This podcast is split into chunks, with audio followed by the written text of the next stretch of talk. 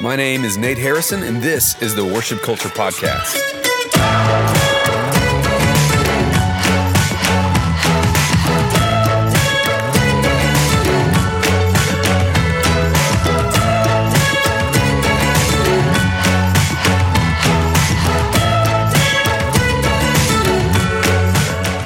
Hey guys, today we're going to talk about the difference between Spotify and Apple Music for your worship ministry and maybe why you should even use both. Um, I personally am an Apple Music subscriber. I don't really use Spotify, um, but I'm going to tell you today why Spotify could be a great thing to have for your worship ministry. First, let's talk Apple Music. So, when Apple Music came out, I started using it um, for for my worship ministry specifically. I like to create playlists that I can listen to during the day um, especially for that week set list. So, uh, and that's just easier for me. I can pull it up on my phone. I can play through the set list. I can get a feel of how the service is going to go, that sort of thing. I can also, if there's something wrong with Planning Center, um, which Planning Center is the software we use to plan our services, if there's something wrong with Planning Center, I can actually just send that playlist out to people and they can see what songs we're doing.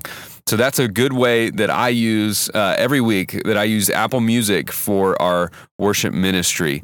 Um, but just a few uh, years ago, then I found a great use for Spotify as well. Um, I was creating these playlists in order to embed on our website so people could listen to the songs.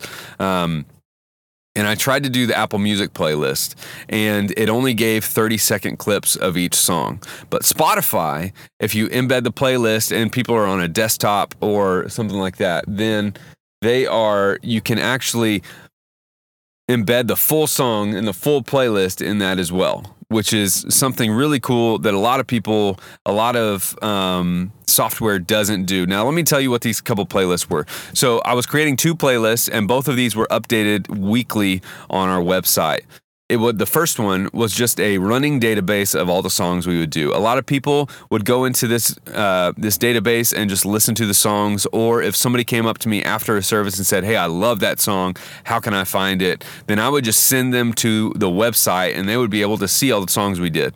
Um, every song in our database that we did, we usually kept a database of around 30 to 35 songs. Um, and so it was really easy to keep it updated. Anytime we'd add a song to our repertoire, we would just add it to our Spotify playlist as well. That second playlist was our Sunday set list, and this was updated every week. Um, I would add, I would delete the four song, four or five songs we did the week prior, and then I would, as soon as I got the the set list ready for the next week, then I would put those into Spotify, and they just embed it as a player. Spotify actually has a thing, um, a website that you can go to you can embed their player. They can create their own code and everything that you can put into your website in order to check that out. So that's two ways um, that I use Spotify. Once again, I'm not a Spotify subscriber. I use the free plan on the desktop, but it just allows people to listen to the entire song if they choose to, versus if I just had Apple Music embedded on the website, which you can do that as well. But they, if you're not subscribed to Apple Music, you actually only get 30 second um, previews of each song until you subscribe or purchase the music directly.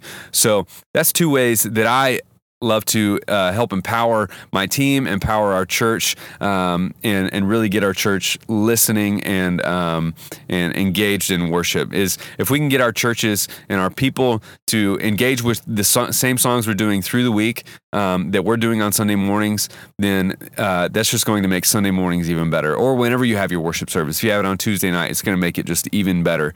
Um, so I'd encourage you just look into it. Um, one thing that I would absolutely encourage you to do is to create a playlist in your uh, media player in your music player of choice. Create a playlist with those four five six songs that you do on sunday mornings in order for you to just plug into your car plug into your headphones and you can just listen to it at any point during the week. That's a great way that i have figured out um, that i can get myself ready um, and really really figure out what the set is going to feel like. So Anyways, just a quick word today. Thank you guys so much for listening, and we'll see you next week.